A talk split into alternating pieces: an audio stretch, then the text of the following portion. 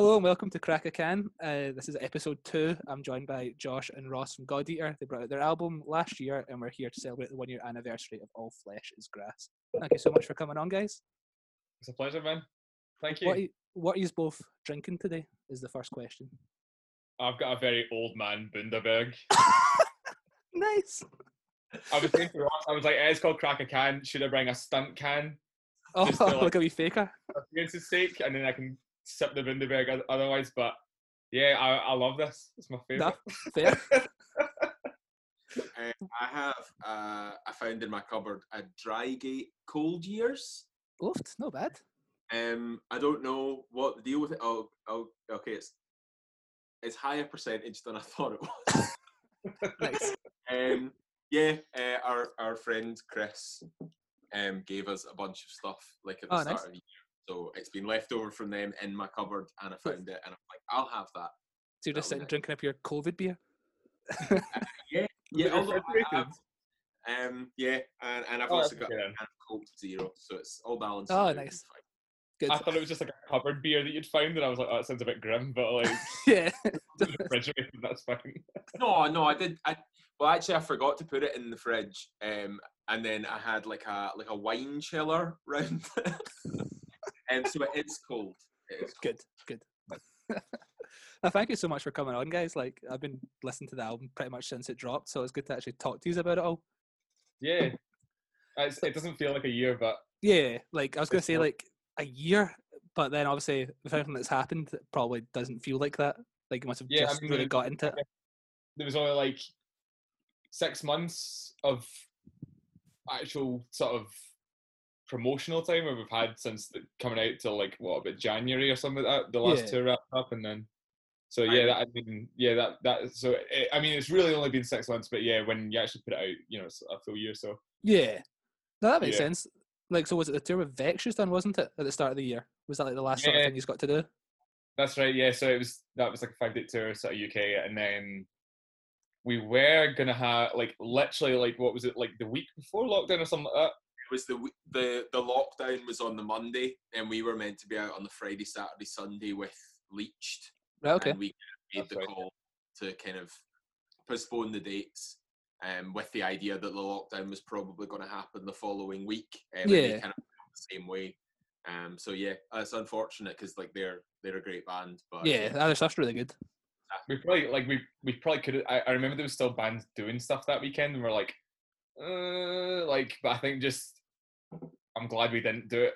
Yeah, I just don't think it would have been a good idea at all. The atmosphere was terrible. I think it was really weird, like because the week of like the actual lockdown, I had 5 gigs. So I remember I seen Employed to Serve, and the day before lockdown, I went to see Turnstile, and the next day the country was in lockdown. I was like, maybe I shouldn't have been at a 900 capacity gig last night. If the country's in. I went to both of those as well. I was really? Pam Reader? Yeah. House, yeah, Turnstile. Garage? Yeah. Yeah, I was there. That's just mad, like, but there was, like, other, like, so much smaller gigs were cancelled. So it was, like, the night after Turnstile, I was supposed to see After the Burial, and that got cancelled, like, 3 weeks before. That they were so, like, I feel like the American bands were so far ahead of cancelling stuff. Yeah. Yeah. A lot, because I was meant to go to that. It's like After the Burial and Make Them Suffer. I think Spirit Box as well. Yeah. It's a really good lineup. They were kind of like, we need to get home. Yeah. Now the whole tour's cancelled, and I think there was something else at that as well. It was quite a similar size kind of tour, but there was a few European bands and a few American bands, and the American bands were all just like, there's a travel band kind of coming, like we have to go now. Yeah. So, I can't imagine how scary that must be. Like, also your album came out like a year ago, so you, like you said, you had that kind of 6 months. But for bands who have like just brought albums out, maybe in January or February, or even during lockdown, like what do you do? It's just a what though, because I was even feeling that like when we brought All Flesh Is Grass out, I was a bit like, okay, that's it. Like this is a worse downer than Christmas. Like, what do you do with it now that it's actually like out and online? Like you can't really hype it up anymore. So you've just and just play it. Like I don't know. I feel like it's a bit of a deadlock, to be honest. Yeah, it's one thing for like your Code Oranges and your Triviums to like do a live streams and stuff, an event around it, and that's amazing. But like, see if you're like a band our size or smaller or bigger, to be honest. Like, if you're, I don't know, like, what level you would kind of cut it off at, but, like, you just don't have the kind of money to, like, to make something like that happen. So what do you do? Do you just postpone it endlessly, or do you just put it out eventually and just to what, and whatever will happen kind of thing? So it's, it sucks, you know what I mean? But, like, I think at some point you just have to go, okay, this is it out now. Yeah. And because, you know, you might, because an album to me should be like where you're at and at that time kind of thing. Like, yeah, I agree. It's not going to feel the same after a certain amount of time. So I don't know. Like, yeah. So, like, what's your guys' plans? So say lockdown carries on to, say, January, for example. Do you think about maybe doing new music, or are you just going to try and pick up where you left off and still continue the promotion for All Flesh Is Grass? I think we have been working. Like, we have been working away. Like, I've been at it. I mean, the second I finished recording All Flesh Is Grass, I was writing again. Right, okay. So I've not really stopped.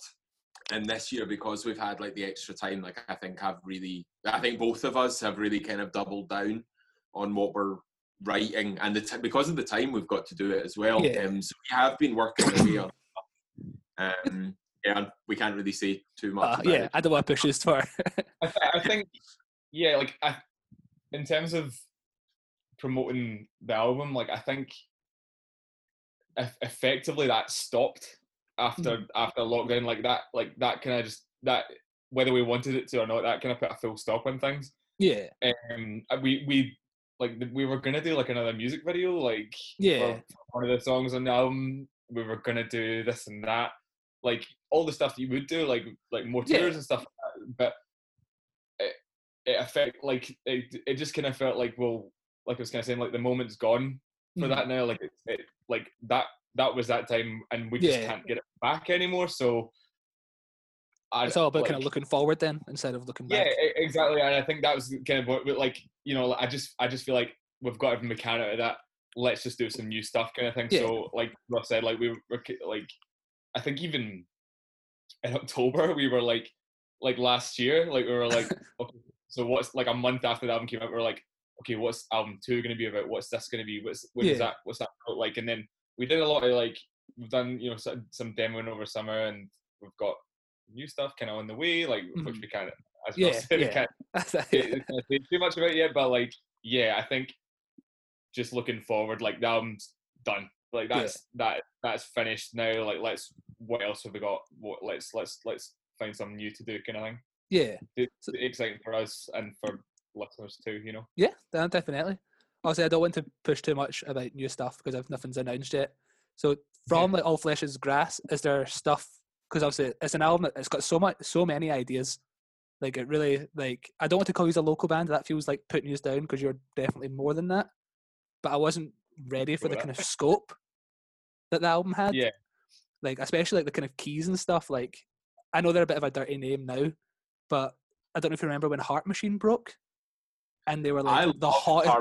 Right. Yeah. So before they became like potential arsonists, like, they were great. But that was the sort of vibe, especially from the keys and stuff like that. I know you do all that, Ross. Like, has it got a real kind of Middle East feel almost? Yeah, I don't know. Like, I think naturally, in like the kind of keys and sounds I write with, does kind of lend itself to that sort of feel. But like, I've even seen over time, like, from doing our first kind of EP to the first album to doing, you know, like, other demos and like preparing for a second album, like the sound, or like more like the sound choice has kind of changed. Yeah. Maybe like a little bit less actually like Eastern sounding in places now, but like the actual notes themselves are still quite similar. Right, okay. That's always just been something that's kind of interested me personally, like, in terms of just how something sounds. Like, I really love, like, I always joke about in the chat, like, oh, I love really, like, if you put jangly synths over it, like, I'm going to love it. Yeah. Like, it's not exactly 100% true, but, like, yeah, it's just, it's always, like, a kind of layer and a texture that I enjoyed in music, even when I was, like, a little guy. I found myself really kind of drawn to music that had, like, all those extra layers, so it's always just made sense for me to write with them. And, like, I remember writing, like, I guess, like, my first ever song, so I'd have been like 16, I guess, And even then I was kind of like playing away with keyboards and stuff. Yeah, and like you ended up writing 4 cards in a breakdown. Yeah, so it's always been, even when I was doing much like more simple music, it's always been like a part of it. So it's just made sense to always have it there, and it'll stay there. Good. So it's a flexible aspect of the music. Like you can do a lot of different things with like guitars, bass, and drums, but like the vibe, just the tone can change so much just with what sort of key signs you're saying. Like definitely the Heart Machine. Yeah, I would say like definitely like a good sort of, that's what I'm looking for, like comparison reference point. Yeah, exactly for that. But yeah, it's, I guess it, yeah, it's quite a different thing, and it, like people have taken to it in different ways. Some people don't like it so much, but some people really like it. So it's, but I think we like it as part of the music, you know. I think it makes it feel different, you know. Yeah, it just adds so much to it. Like I wasn't really expecting something like that when I listened to the album for the first time. Like it kind of reminds me of that sort of time period when it was like the Heart Machine and Born of Osiris were doing the Discovery, and kind of After the Burial were on in Dreams. Like that time, like when that scene was really exciting. Like I don't want to just lump you in with all the tech metal bands, but there was a time when that was like the most exciting scene in metal for me anyway. And I've not heard someone do that thing for so long.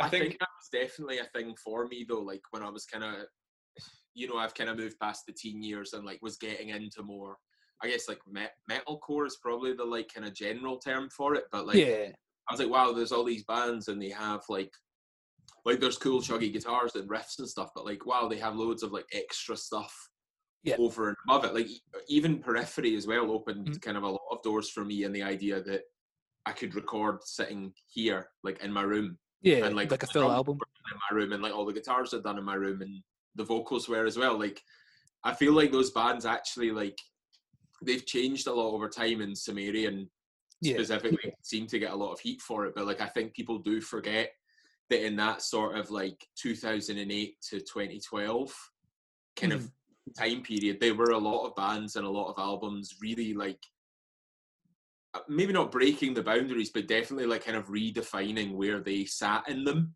and like what kind of sounds were viable for a heavy band to have. So yeah, I would totally agree for it, but maybe not as much credit these days because of just how they've developed as bands. I think it's the same. It'll probably come back around eventually, because I like sort of 2012. That was like sort of later high school years for me, and I remember like all those bands that you referenced there. Like I remember buying Metal Hammer and getting like, it was like one year it was like a total gent CD, and it was like Uneven Structure, After the Burial, like all the like it's all of them. All those bands, and you're like, oh, I've never heard anything like this before. Like, and I liked Periphery. They were like one of my favorites at that point. And I think that's so like, even though that's like 10 years ago now, like I think that's why it like that was a hugely formative period for people like ourselves. That was the kind of scene we had when we were really excited about like and becoming metal fans, kind of thing. Yeah, so exactly. I think it makes sense that that's what we would write.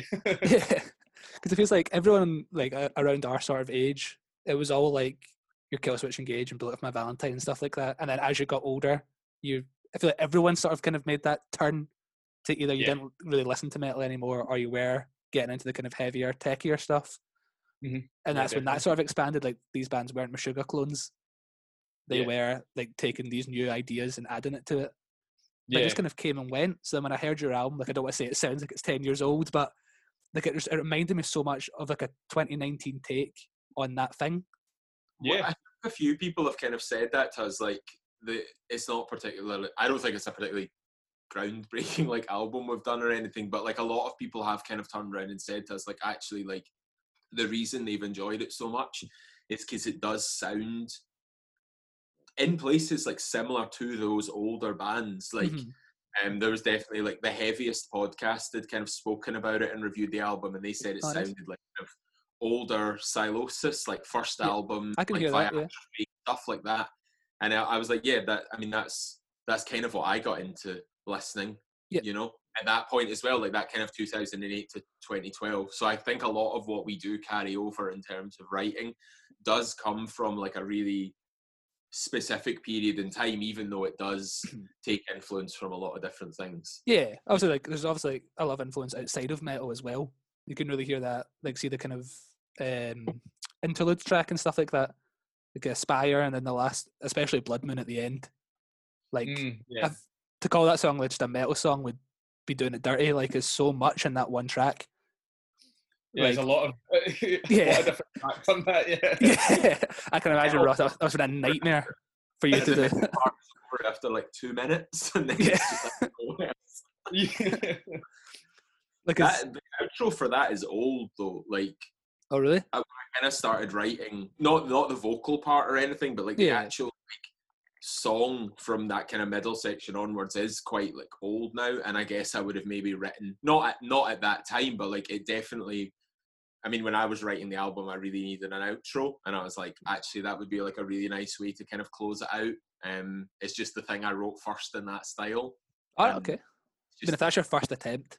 I just kind of like... Fuck me if you expand on that. Well, not the like, kind of technical riffs or anything, but that kind of chord section of the outro. I was like, it's a nice way for me to kind of close out. Mm-hmm. Well, I think it works nice because if you listen to it the way I did, like on a loop, so when that, I feel like, I don't know if it was something you wrote intentionally, like how every song does really bleed into the next one. So when the album ends, if it goes right back to the start again, it almost feels like an endless journey. Like every song really blends into the next one. Like the last track and the first song totally would, seamlessly go in together.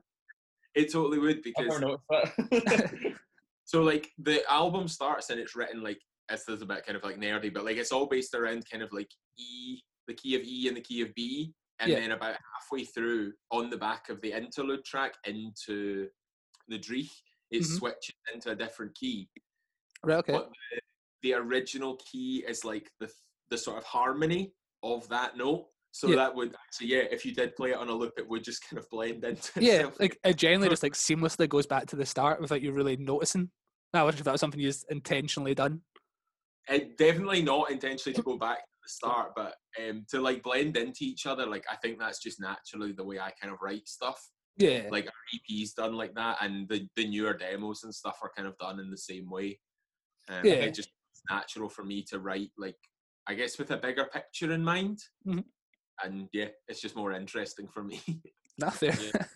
I think that like we both approach it the same way. Like it wasn't a deliberate thing, but I think when it comes to like, it's like there's like a preset theme to what you're writing. Kind of thing. You're gonna write. You're like, okay, I'm in this key and this other stuff I'm gonna write, and it's not just it's. I mean, it's kind of random, but like it's kind of like setting those limitations on yourself. Yeah. So you can be creative within those, so you're not just kind of like jumping from place to place. It's a bit more deliberate that way, and I think you get more an idea that way, you know. So I think there's nothing worse than having like a blank canvas with like no limits. So like even on these newer tracks, I kind of set myself a bit of a box, I guess. Mm-hmm. And I was like, right, you can use this and this, but like try not go outside that limitation at first, so you can get a sort of structure to it all, and then you can build on top of it, because so it's more of like a kind of controlled chaos than just everything everywhere, because I feel like if you do have no limitations, I won't actually get anything done, because it's just an endless cycle of like oh, what about that sound, or what about that sound, oh, what about this or that. It never ends. So like sometimes I just kind of like to either set up a boundary or just a bottom line and be like, nah, you know what, that is done. Yeah. And it kind of goes back to what Josh was saying as well about like the album representing like a kind of part in time, I guess. Mm-hmm. And it's just nice to kind of draw a line under it and be like, you know what, that was 2018 done, 2019 done, 2020 is going to be a little different. But I think it's good to have those kind of feelings towards what you're working on. So. No, definitely. Sorry, I was just going to say, I don't think I would have been able to write lyrics for the album had I not done that, because it's basically all linear, and you're like, it's not like a verse chorus where you're going to go, okay, I know where it goes here, I know what goes here. Yeah, I can repeat that later on. I was like, okay, I need to like, you have to come up with something like a concept or a theme, otherwise you're going to lose the plot. You're like, where does this begin and end? Because all the tracks blend into one another. There's no choruses, kind of. Mm-hmm. So it's odd. So yeah, like you kind of have to think about writing differently, I guess. Well, that's actually going to be my next question for you, Josh. It was like, if the songs are kind of bleeding into one-on-one, do you do the same with your lyrics? Like, do you keep the same? Like, obviously I know it's a lot about like pollution and world problems right now. Do you keep those? Do you try and continue the narrative in the same way that the songs continue into each other? 100%. Yeah, like I think the first songs, correct me if I'm wrong, Ross, I think it was it Inertia, Haze and Salvation were the first ones we kind of demoed. Yeah, we demoed those because they had a bit more like new territory in terms of like the sound of the vocals. Like, yeah, from a sort of vocals standpoint, it's like melodic stuff and melodic aspects to those, but I think those with Salvation, if you like, is kind of like the title track of the album, I always think. Right, okay. And it's kind of like everything is based around that moment kind of thing, and everything kind of works around it. So when you have those lyrics, and you, that's where you start the theme, and then you kind of, that's like the event in the album kind of thing. That's where I'm like, I sum up the album themes in that song. Right, okay. And then before it is, how did I get to that point? And everything after that is, where does that thought process take me? And that's right, okay. That's kind of how I wrote the lyrics for it. Like, it was that seemed like the most sensible way to do it. I think if I'd just been, like I was saying, if it'd been random and you were just like, I'm gonna write a song about this, so this, so this, like I would have got lost, and I don't think it would have been this cohesive. Whereas if you've got this thing that, you know, like repeating kind of mantras or phrases or something like that, then you can bring them back and you can kind of like, here's an end, here's a beginning, middle, and end to this album, and then I can just fill in the blanks as opposed to song per song. Song, if that makes sense. No, definitely. Like, I think because like we were just saying, that kind of works in tandem with the music because there is kind of like similar themes. You're saying like how you switch from one key to like the melody of that key. Mm-hmm. So like, I think the two things work in totem really well. Yeah, I wasn't sure if that was just something he's consciously done or it's just like a really happy accident. I think Ross did that, and I was like, okay, Jesus, how the hell am I going to write? Yeah, like, that's because I'd never written anything that like written vocals anything as technical as that before, so it was like really it was really daunting at first, and I was like, well, break this down for myself and make it easier for myself, you know, like you split it into chunks and then you can kind of do it like that. So it makes sure that it's easier for you to think about it, but it also makes sure if you've got something to say in your lyrics that you want to talk about, it means you can kind of go into more detail on them, and be more specific. You can write more lyrics because, you know, like I think if you do, you can broach a theme very broadly, but you can also be very detailed in it if you kind of plan ahead and stuff like that. So no, that's definitely the idea behind that, I guess. So was there the first time I heard you was, I'm going to butcher the name of this, I'm so sorry, Exsanguinated? Is that right? Exsanguinated? Yeah, that was pretty close. So, that was the first time I heard you. Spell it, it's fine. Was there like a conscious reason, like was that left off the album because it didn't fit those themes or the music, or was it just like you wanted that to be its own standalone thing? So on the album originally, Exsanguinated is where Silent Spring is. Right, okay. It's pulled out and like it's a more like not a direct swap, but like it was in that sort of spot, and we'd had a bit of I kind of got to a point where we were like, we really need to do something. Like, we've got this album, like, done, you know, like, written and ready to go, but, like, we don't have a drummer. So, like, it kind of was getting into that point of, like, well, how can we really keep touring this or do tours? Like, I think we were kind of struggling to, like, make that step to, like, being a touring band. Yeah. That's the next big hurdle, really, isn't it? Yeah. Like, I feel like once you kind of do a couple of tours, like, it begins to sort of come together. But, like, getting those first, I would say, first one is, like, a bit of a step. So I think we were kind of like, right, we really should put something out, like, just so we've got something out this year done. Mm-hmm. And I guess, I don't really know how we chose that track. I think I was just a bit like, we'd been playing it live as part of our first shows we played. We did play it live, just something else kind of thing. But yeah, it was like Ross was saying, it was about keeping visibility. Like, we'd got a little bit of like kind of like attention from the EP, but we're like, okay, we actually need to, like, before we commit to doing an album, we need to like just have something out kind of thing. So that was the one that was closest to being like a fully realised song, and it was very like it's not very long, it's very immediate kind of thing. Yeah, it just comes roaring out at you. Like, I see what you mean. It can stand alone. Like, when you're writing an album, every song blends into one. If you take away both things either side of it, can that song hold up on its own? And I kind of see what you're coming from. Like, that does stand by itself.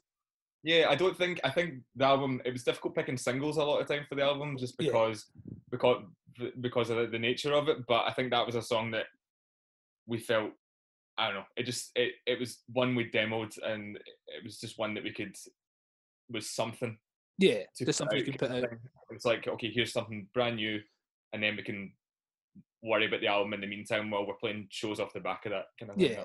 So was that kind of always the plan then, to do an album? Like, I thought that was, again, not to call you a local band, but it's quite ambitious to do a full length instead of most of these bands just trying out EP after EP. I mean, when we kind of started the band, I think we had kind of like, I don't really know if you would call it like high aspirations, but it was very like, we need to just aim for an album.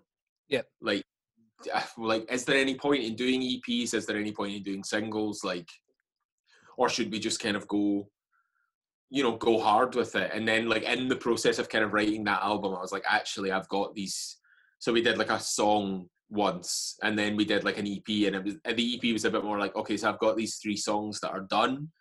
Like, we should put something out and use it to give us a bit of a lift. And then, yeah, the next year we did another single, which was Exsanguinated, and then we've done the album. So it has kind of accidentally built up that way, but, like, the idea was always to do an album. Like, I've started, you know, early on in the whole process of being a band.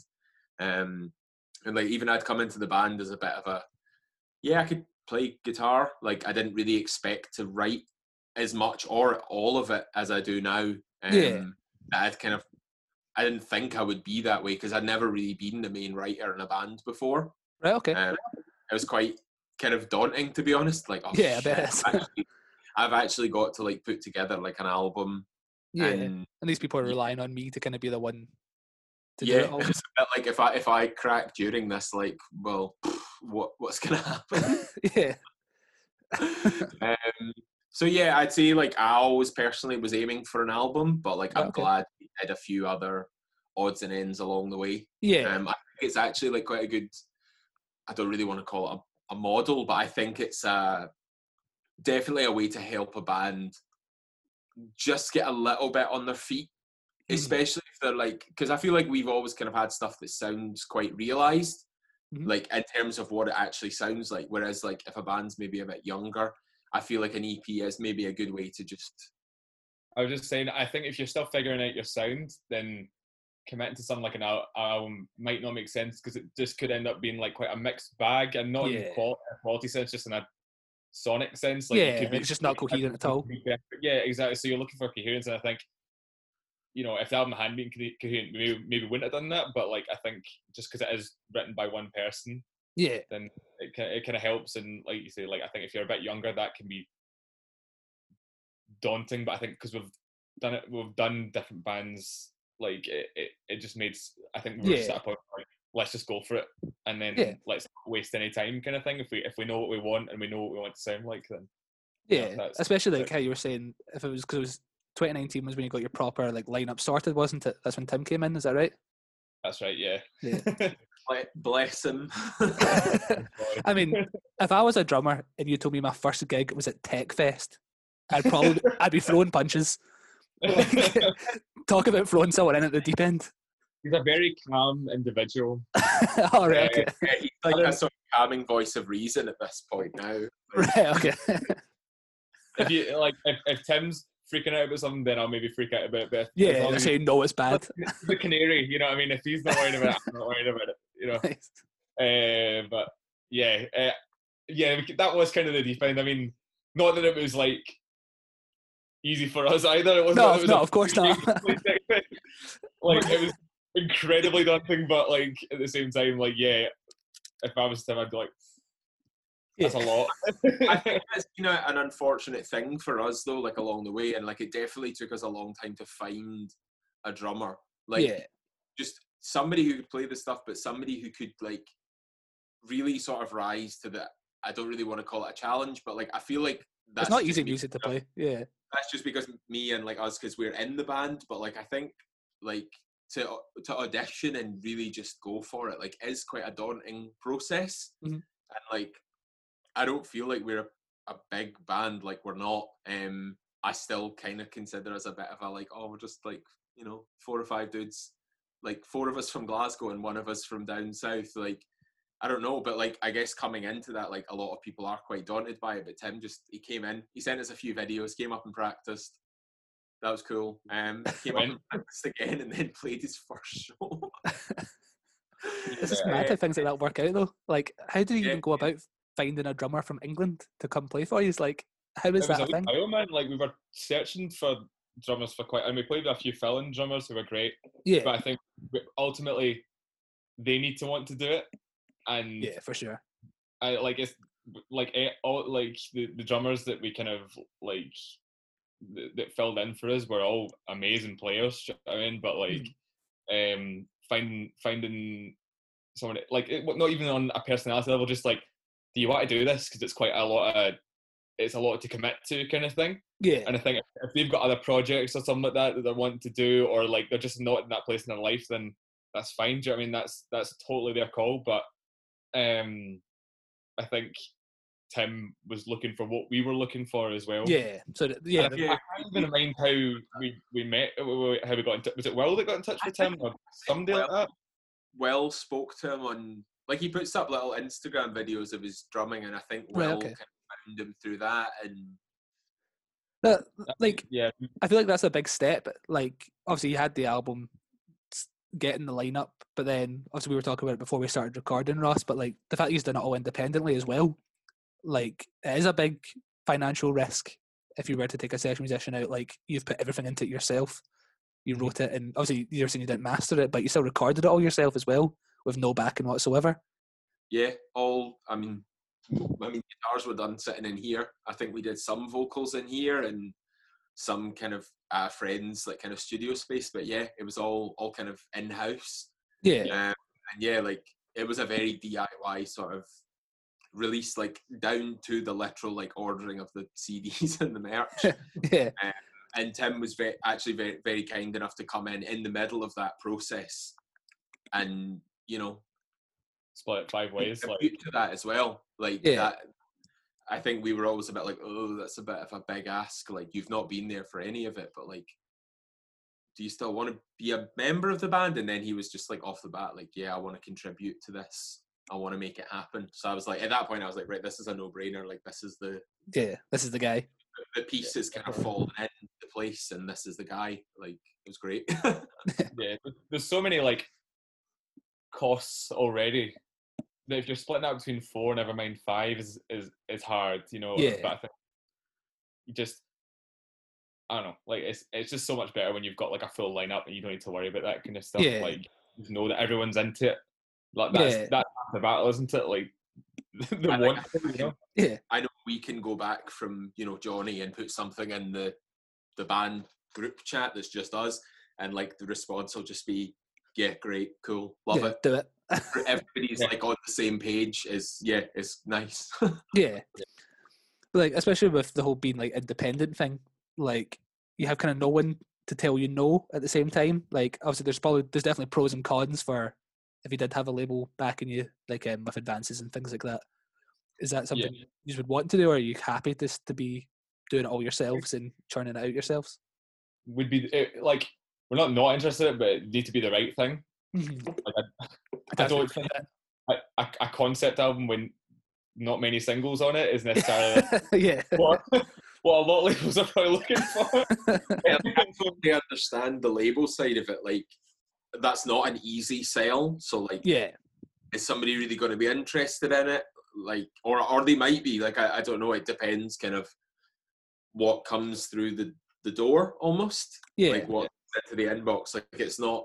It's not the be-all and end-all for me personally. Like, I'm not kind of sitting here champing and like, oh my God, we need to get a label. Like, that's the only reason we're doing this. But, like, if one was to knock on the door and... It was a good fit for both parties then. Yeah, it's a good fit. They're positive about the music. Like, we're positive about the label and their roster, maybe. Yeah. You know, absolutely try and work something out. Not good. Like it is that way. Like it really does depend on like what it is and like when it is as well. Like I think us leading up to the first album, like would have going onto a label been a good thing for it? Like maybe not. Like maybe it is something we just needed to do ourselves. Yeah, can I get that experience? Where like actually that was a lot of grunt for it, like for us, like would we maybe be better like getting somebody else in to take the reins or whatever? And that's largely why we like we're working with someone like Johnny now as well. Yeah, you learn so much doing it by yourself that you might, that if you hadn't done it by yourself, you might not be as well equipped to deal with these things. If, yeah, you know, if they come up later on. Yeah, and if they start and if things are taken from your hands, like you, like if you're getting a raw deal kind of thing, you might not recognize it. But I think doing an album by yourself definitely like alleviates some of that, like, and you know, you're already in that headspace before you got a label. So I mean a label's only really should be coming in to kind of like further what you're already doing as opposed to it's kind of just assistance, you know? Yeah, I think I definitely like I was kind of in the obviously we were talking about earlier like the sort of time scale and like Sumerian records and stuff, and I feel like during that time there were a lot of like I would call them labels, but like they weren't really doing anything for bands. Like spamming other bands' Facebook accounts isn't that's not promotion. Facilitating the digital only release of an album is not good. Like it's not helpful for a band. It's not doing anything for them. So I'm very like, why would you get a label to do that when you could do it yourself, other than when it gets to the point that it's too much for you? Or signing to said label is going to really, like Josh says, like give you that leg up or give you that next step and support you into making just a better run of it that you're already trying to do. Like I think kind of like what you were saying about like how the whole Periphery thing, like bands like that really did teach you that you can record an entire album in your bedroom and it can sound the way your album sounds. Like your album sounds so polished.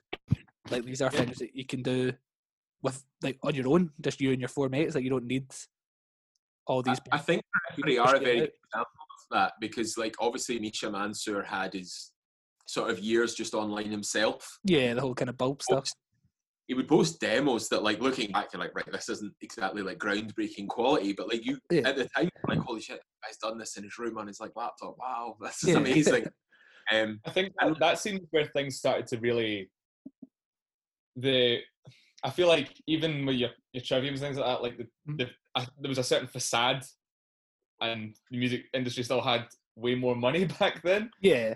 Whereas now, like, I feel like that scene was where things started to break down, like people's impression of what the music industry was and what it actually was. Yeah. Kind of broke down, and people realised, like you were saying about Periphery, like that he was doing it all himself, and you're like, oh, you actually can do that.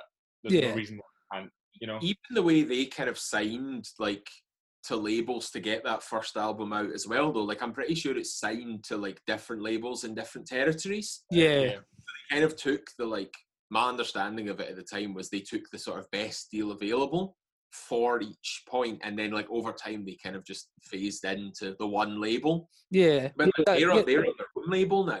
Yeah. They have their own label, and they're back to being, you know, fully, I mean, I guess you could call it DIY, like despite the fact with a label, it's their label, so yeah. Is that kind of like Enter Shikari model? Like I know they're a weird band to make a comparison to, but they've never been signed. They're the only unsigned band to ever headline Brixton Academy, because they've done what Periphery done. They started their own label, signed themselves, and then put their album out. I love Enter Shikari, man. That's so cool. My memory of Enter Shikari was covering Sorry You're Not a Winner at school. Of course. And I hated every waking minute of it, because I just hated nothing. Mate, if you were in 2008 and you were in a band and you went covering Sorry You're Not a Winner or Unholy Confessions, what were you doing? I mean, Josh, I was before that. I was like 2000. maybe 2006 sounds about right. What, so you're just covering what? Like End of Heartache instead or something then? I did better than everyone. No, I just checked out by that. So obviously you're working on new music. Do you have any other plans for the rest of this year or next year? Or are you just kind of pausing everything right now? we're not pausing. I wouldn't say we're pausing, but like obviously there's a limit to what we can expect to do. We're definitely doing stuff before the year's out. You'll hear from God Eater before then, but I think shows and stuff like that, like it's just all up in the air. Next year, like we are booking into next year, and like, we've had a few things come through, but like it is that kind of thing where like, I mean, I'm sure you know as well as I do, like working in like a club or like a venue and stuff, you're a bit like, I don't really know how this is going to go. I would say there's nothing before the end of this year, but like, we have booked a few things into next year. So it's really kind of balls in our court to just hope it goes ahead. Release something for that, I guess. Right, okay. We're sitting on a few things, and it hopefully won't be too long before we can. Good. So we can expect like kind of things coming out of the God Eater camp in the coming kind of months and year. Things guaranteed. Big things are coming and they're coming soon. Moderately things, they're big and they're coming soon. That's all you need to know. Yes. Well, thank you so much for coming on, guys. I really appreciate it. Thank you so much, man. I enjoyed it. Good luck for the rest of your year and all these big things you have. So thank you so much. Moderately the expectation. Right. Cheers, guys. I'll see you next time. And thank you so much for coming on. No worries. See you.